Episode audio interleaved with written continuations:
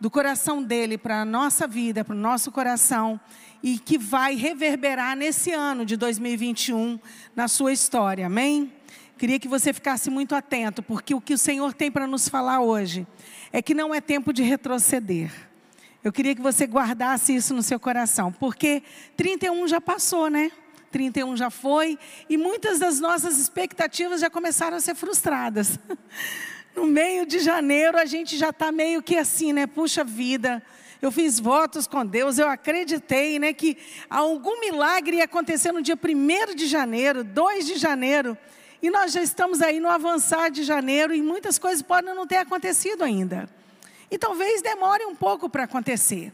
Mas independente das circunstâncias, eu e você precisamos ter certeza que o nosso Deus não falha. E por isso nós jamais podemos retroceder. Deus hoje quer falar conosco através desse tema, e eu gostaria que você abrisse sua Bíblia em 2 Samuel, 2 Samuel, capítulo 17. Nós vamos refletir sobre isso, sobre o não retroceder, não é tempo de retroceder. Em 2 Samuel 17, abra aí, capítulo 17, já vou te contar qual é o versículo. Versículo 27 a 29. 2 Samuel, capítulo 17, versículo 27 a 29. Acompanhe comigo.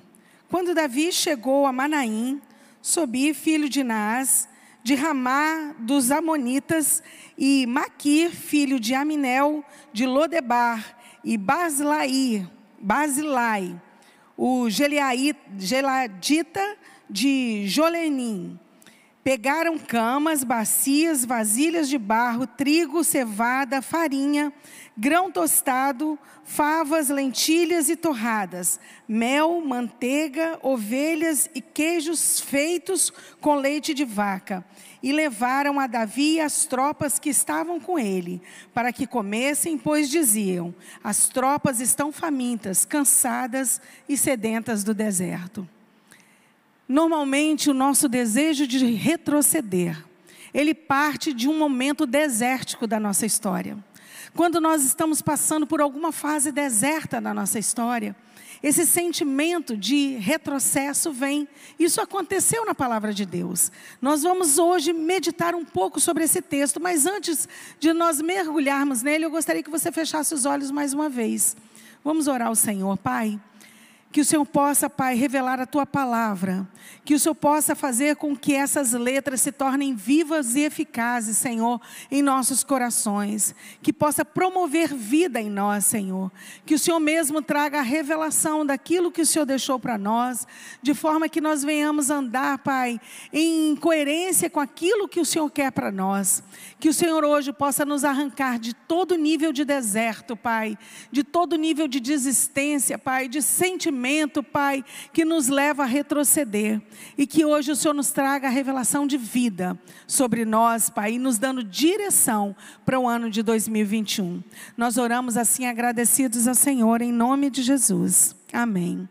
Queridos, vamos entender esse texto, né? Você pegou um texto assim dentro de um grande contexto, ele foi pensado e de repente você não sabe exatamente do que eu estou falando. Então vamos nos contextualizar. O que está acontecendo aqui, né?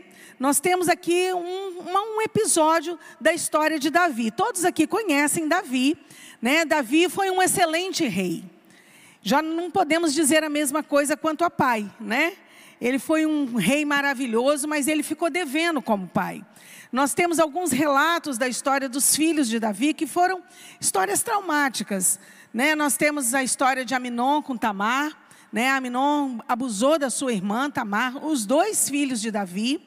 Nós temos ali Tamar sofrendo por causa desse abuso e percebemos Absalão, outro filho de Davi, que percebendo o que o irmão fez, foi lá e assassinou esse irmão. Tendo assassinado esse irmão, ele então fugiu, fugiu daquele reino e ficou por muito tempo longe do pai, da família, e depois ele voltou. E quando ele voltou, ele voltou com um objetivo: ele queria derrubar o pai, ele queria tomar o trono do pai. E nós vamos hoje acompanhar um pouquinho da trajetória de Absalão e Davi. E eu queria que você entendesse que para Davi era muito difícil aquele confronto com Absalão no retorno dele, porque nós estávamos ali percebendo a, a, briga entre dois polos, entre dois inimigos, mas ao mesmo tempo entre pai e filho. É um conflito que muitas vezes eu e você vivemos, né? A gente, nossos lares, você vê às vezes o inimigo se levantando e esse inimigo está tão próximo. São pessoas tão próximas de nós e a gente entra num conflito, como Davi aqui entrou. E Davi tomou uma posição um pouco estranha aos nossos olhos. Davi reuniu seu exército e quando a gente imaginava que ele ia lutar contra o inimigo, que era Absalão, Davi então decide recuar. Ele decide fugir. E ele fugiu para o deserto. Davi, então, aqui nós encontramos esse cenário. No capítulo 17, no versículo 27, começa é, o relato dessa história. Davi, então, chega a Manaim. Olha que coisa interessante. Davi chega no deserto, e chegando no deserto, ele chega então a Manaim. É importante você entender o que significa Manaim, para que você possa compreender a profundidade do que esse texto quer nos relatar. Manaim é o acampamento de Deus, já relatado em Jacó, mas daqui a pouco nós vamos falar sobre isso. Mas o importante é você entender que no meio do deserto, Davi estava em pleno Manaim, em pleno acampamento de Deus. Eu não sei em que circunstância você chegou aqui nessa noite. Eu não sei quais são os desafios que você tem vivido nesse tempo. Mas eu quero compartilhar com você a experiência desse homem segundo o coração de Deus. Davi estava em pleno deserto. Que lugar é esse, Marina? Que deserto é esse? Deserto é lugar de morte. Sim ou não, queridos? É lugar onde você não tem perspectiva de vida.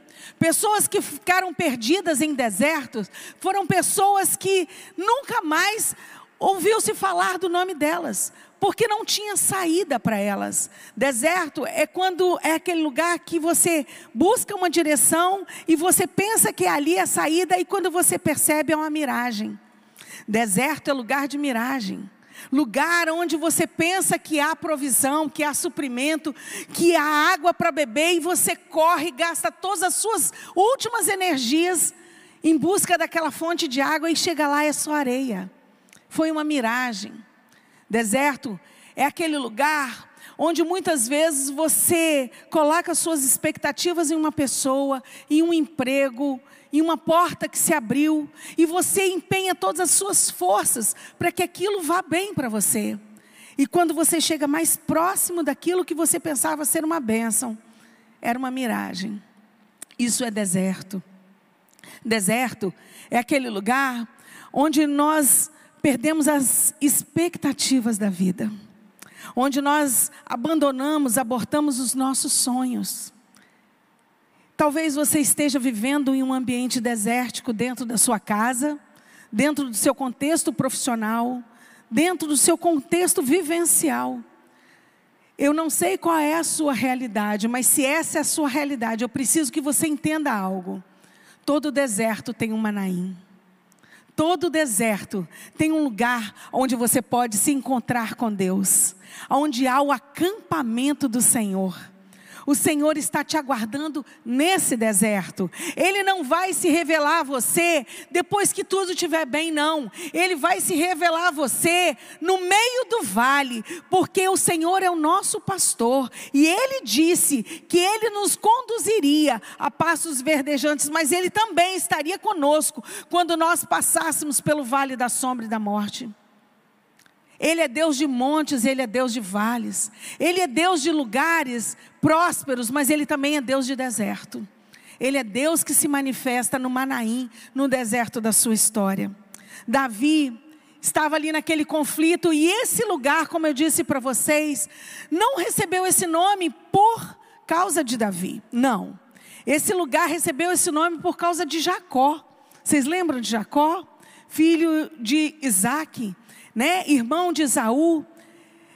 Jacó, ele foi usurpador, ele roubou a primogenitura do seu irmão mais velho, Esaú. E ele fugiu por causa desse roubo, dessa usurpação. E aí Jacó foi para muito longe. Jacó foi para casa de Labão, do tio dele.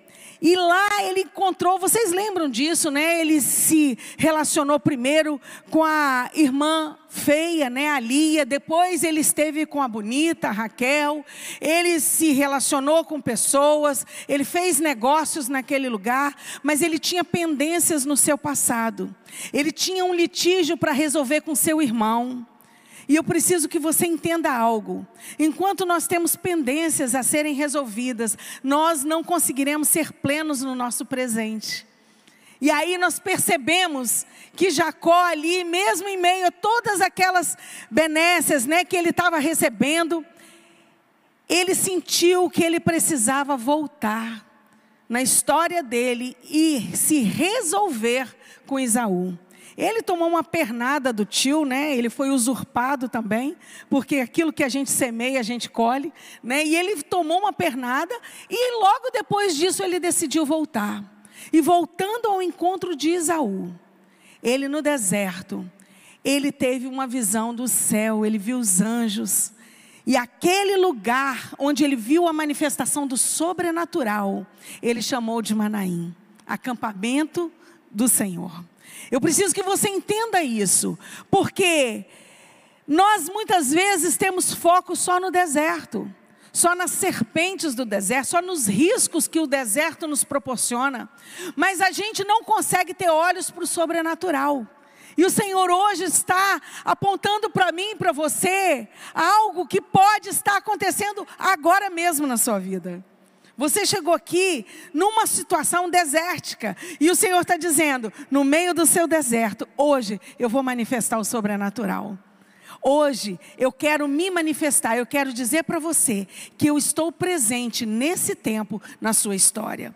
E quando Deus está presente, Ele está pronto para fazer milagres, amém? Eu tenho certeza que a provisão do Senhor virá sobre a sua vida, como veio aqui nesse lugar. Você viu aqui? Olha comigo aqui o texto. Aqui em 2 Samuel 17, olha o 28. O que, que eles fizeram? Eles pegaram camas, bacias, vasilhas de barro, trigo, cevada, farinha, grão tostado, favas, lentilhas, torrada, mel, manteiga, ovelha, queijos, feito com leite de vaca, e levaram até Davi, queridos. Eles não pegaram só pão, eles não pegaram só leite, eles pegaram uma diversidade de alimentos.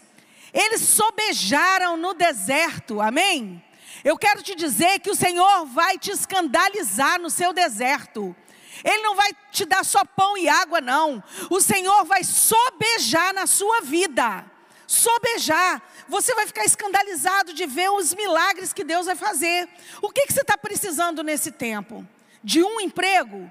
Pois é, pois dez portas vão se abrir para que você possa escolher um. É assim que Deus faz. Deus nos escandaliza quando Ele opera milagre.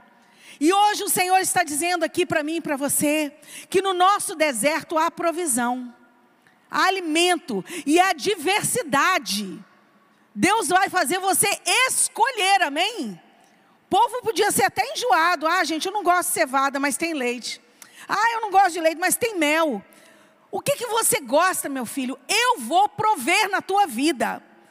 Às vezes você pensa que o Senhor vai fazer de uma forma sobrenatural apenas. Não. Às vezes Ele vai usar anjos como usou Basilai.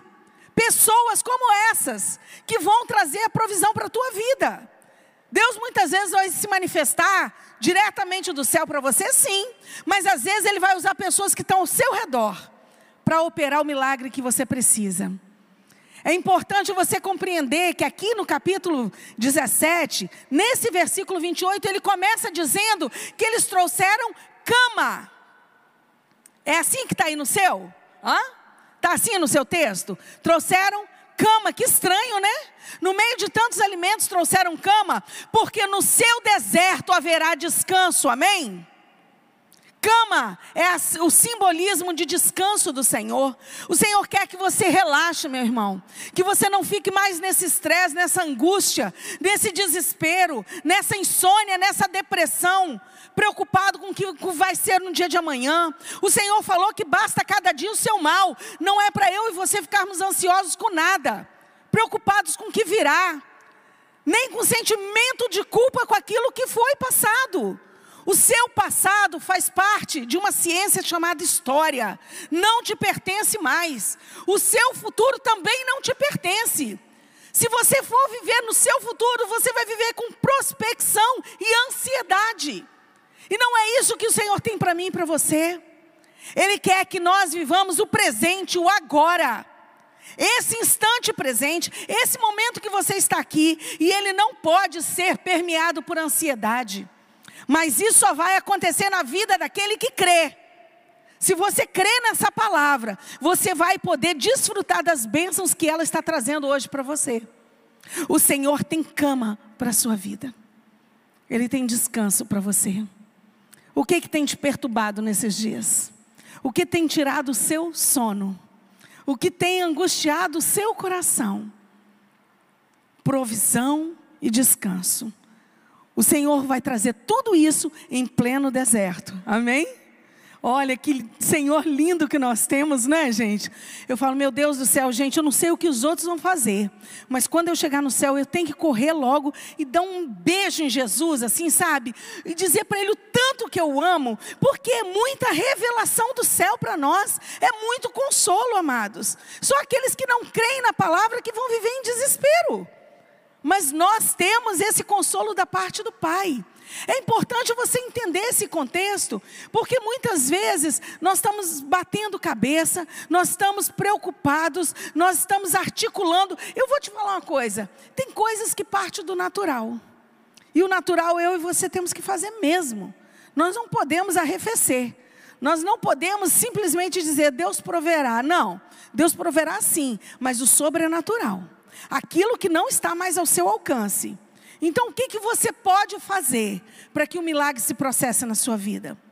Lá, quando a gente viu a história de Lázaro, a gente percebeu duas irmãs desesperadas, num ambiente desértico de perda, né?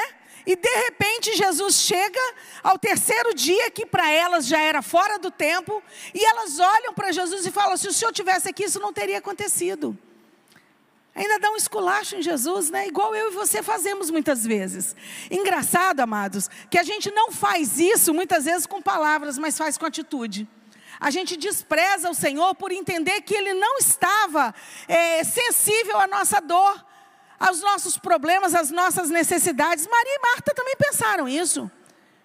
E Jesus, a despeito do que elas disseram, porque graças a Deus, o Senhor muitas vezes não leva em consideração o que eu e você falamos, o que nós pensamos.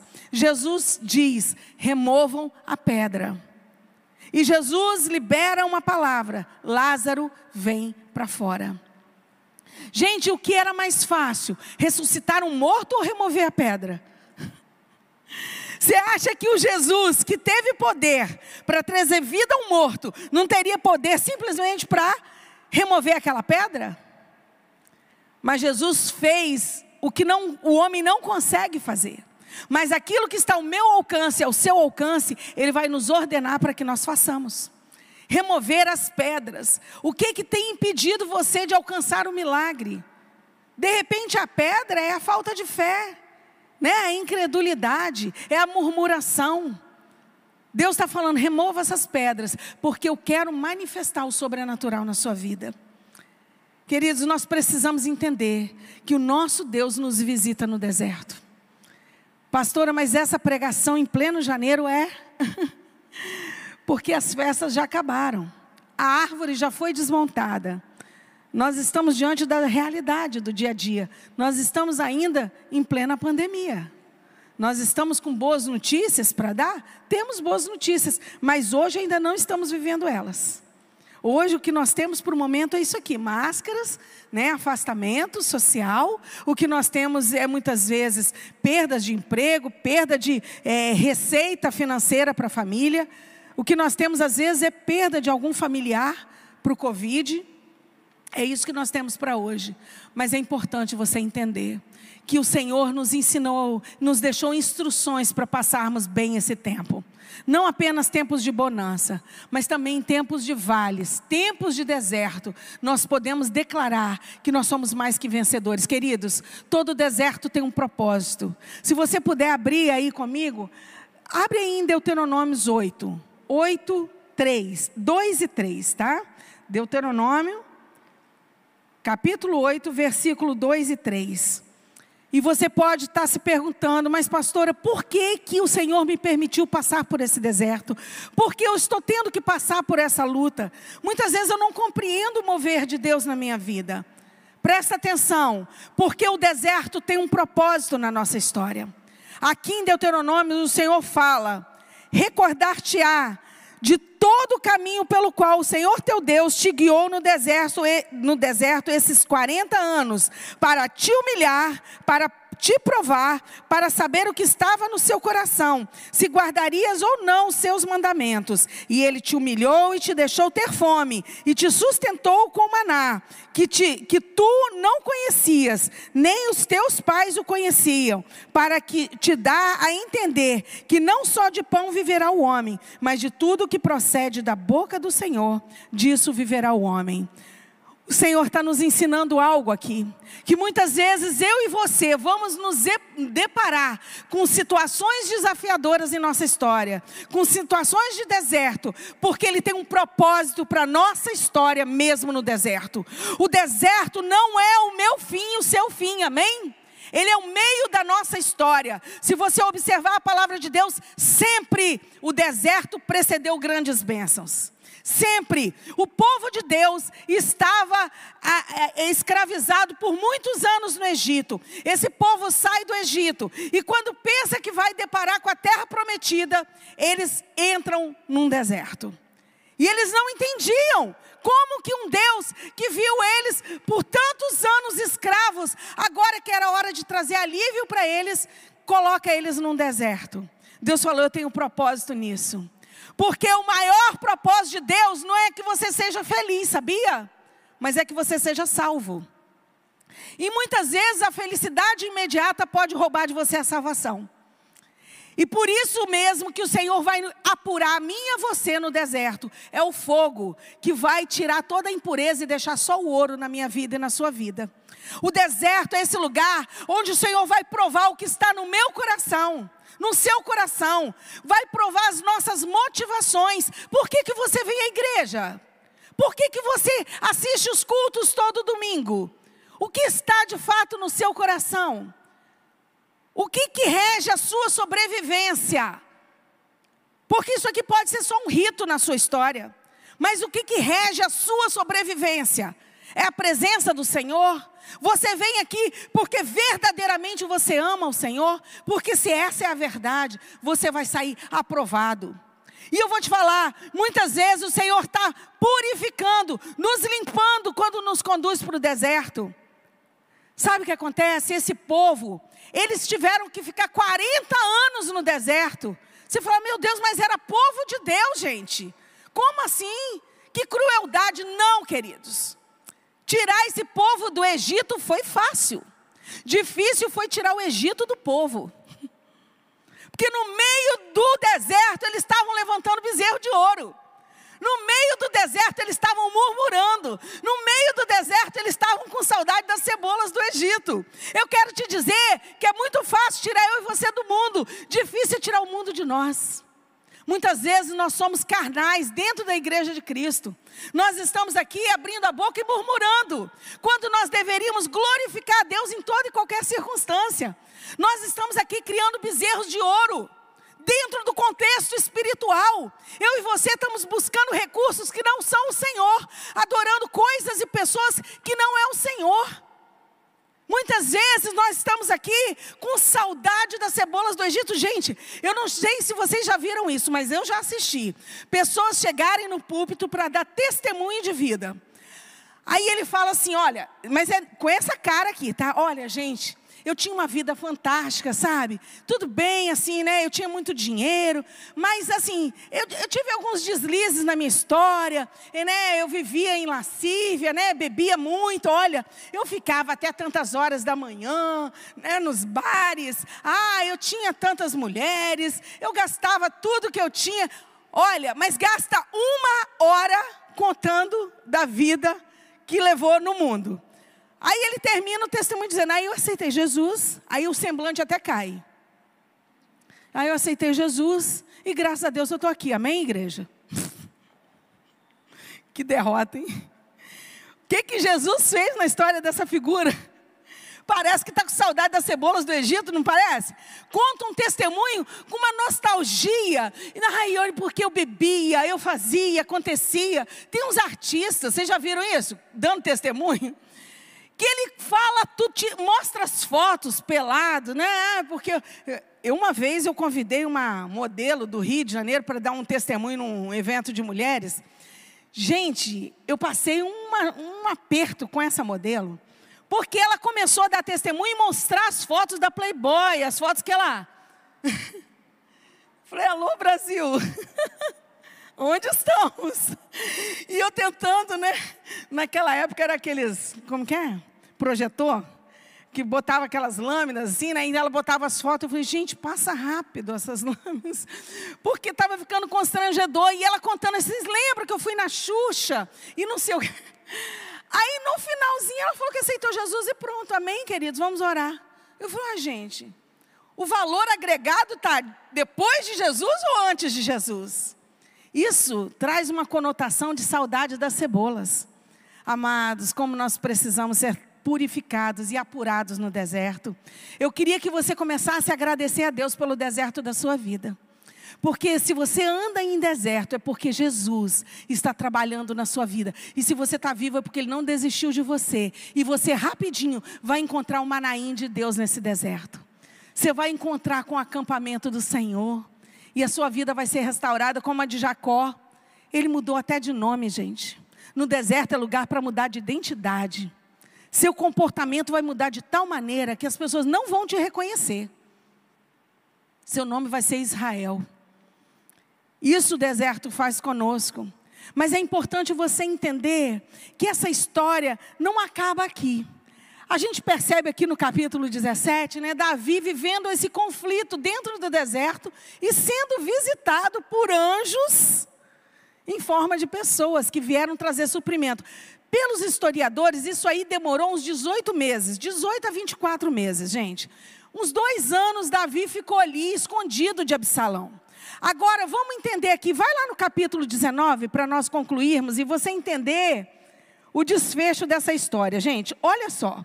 Aí no capítulo 19, a gente tem no versículo 31, vamos comigo lá no 30, versículo 31. Deixa eu ir aqui, 19, versículo 31. Espera aí que a Bíblia é nova. Colou.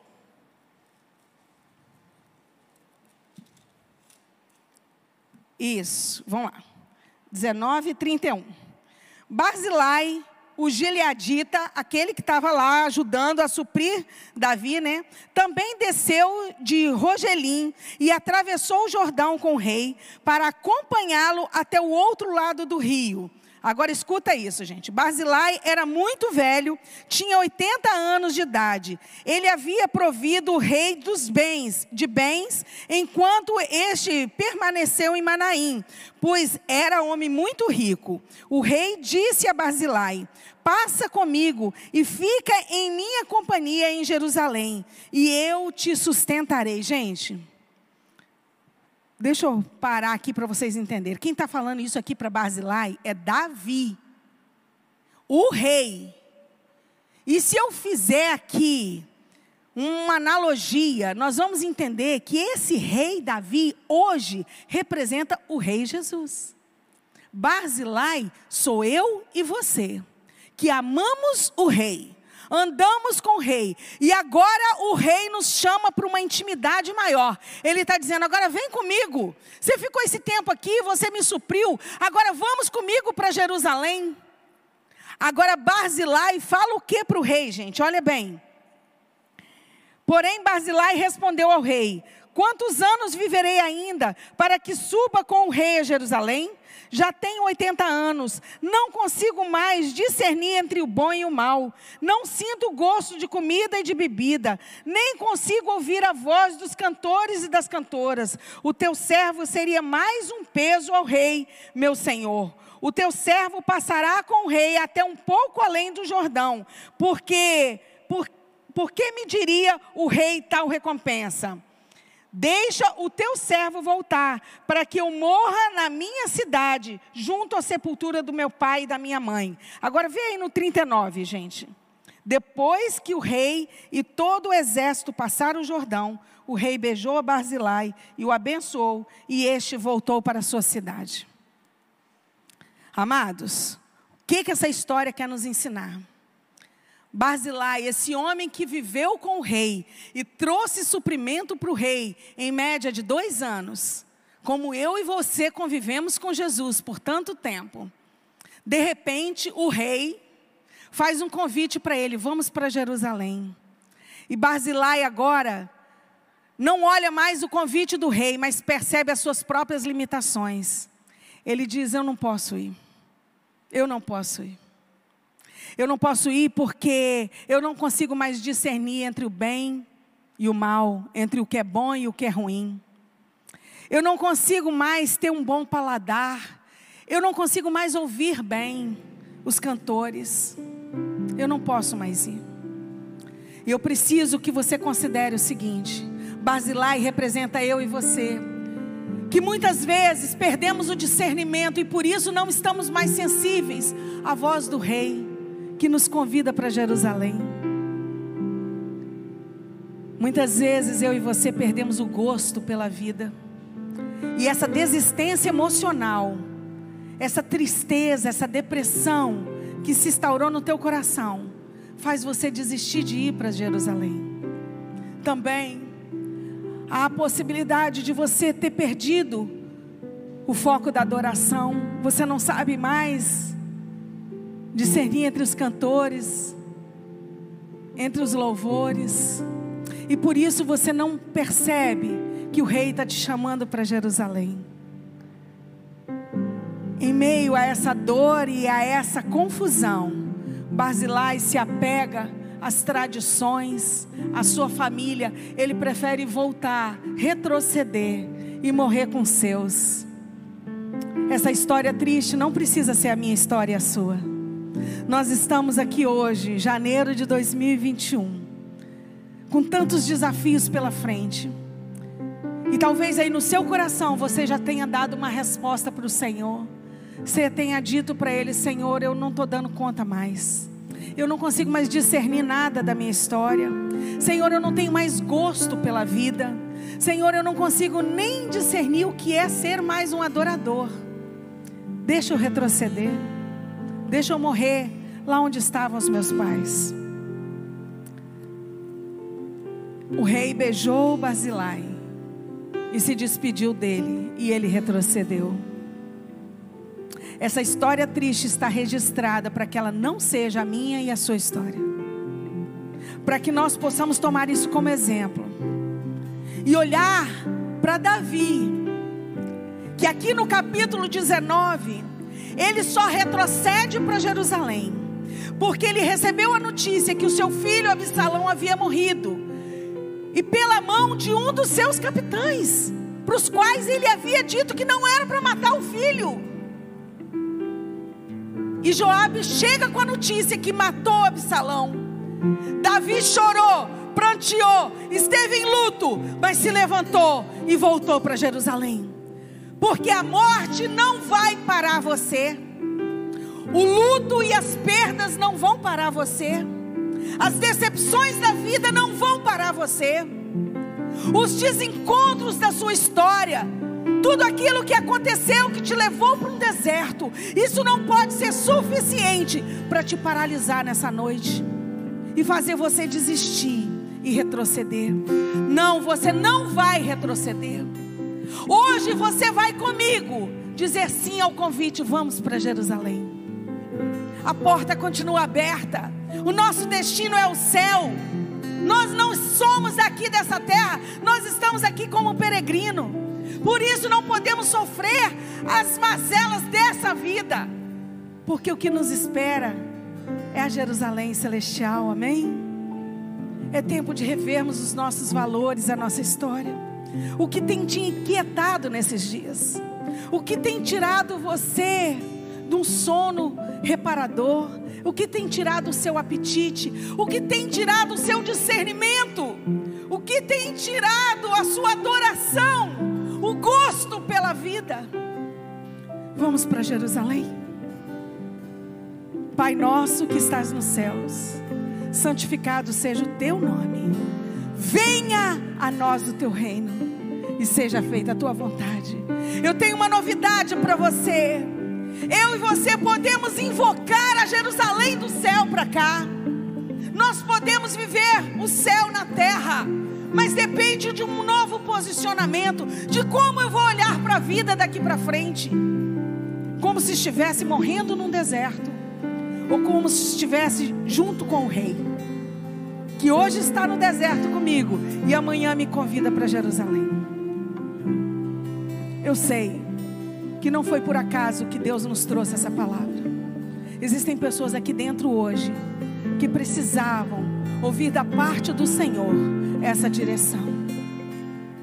Eu quero te convidar para que você possa orar comigo. Nós vamos orar agora. E nós vamos estabelecer um novo começo na sua história. Não é marco de 31 para primeiro. Marco existencial na minha história e na sua é quando a cruz de Cristo faz uma intervenção em nós. Não é calendário. Hoje eu posso dizer para você feliz ano novo. Só depende das, do seu posicionamento. Você compreendeu o que Jesus falou com você nessa noite? Feche os teus olhos. Eu queria fazer um convite para você que teve essa compreensão. Jesus está falando comigo. Essa palavra foi para mim nessa noite. E eu quero me apropriar dela. Se essa verdade é para a sua vida, levanta a tua mão bem alto, porque eu quero orar por você. Deus te abençoe. Mais alguém? Eu quero orar por você nessa noite. Deus te abençoe, Deus te abençoe. Deus te abençoe, querido. Deus te abençoe. Fique em pé, todos vocês que levantaram as mãos, fique em pé. Não é por acaso que vocês vieram aqui. Deus está trazendo um novo marco na história de vocês, amém? Uma nova história. Hoje é feliz ano novo. Hoje é uma virada. Hoje nós saímos do, exército, do, do, do deserto, porque eu e você estamos encontrando o Manaim do Senhor. No meio do deserto da nossa história, o acampamento do Senhor se revelou para mim e para você. E a provisão, e a descanso, e a revelação, restauração e abertura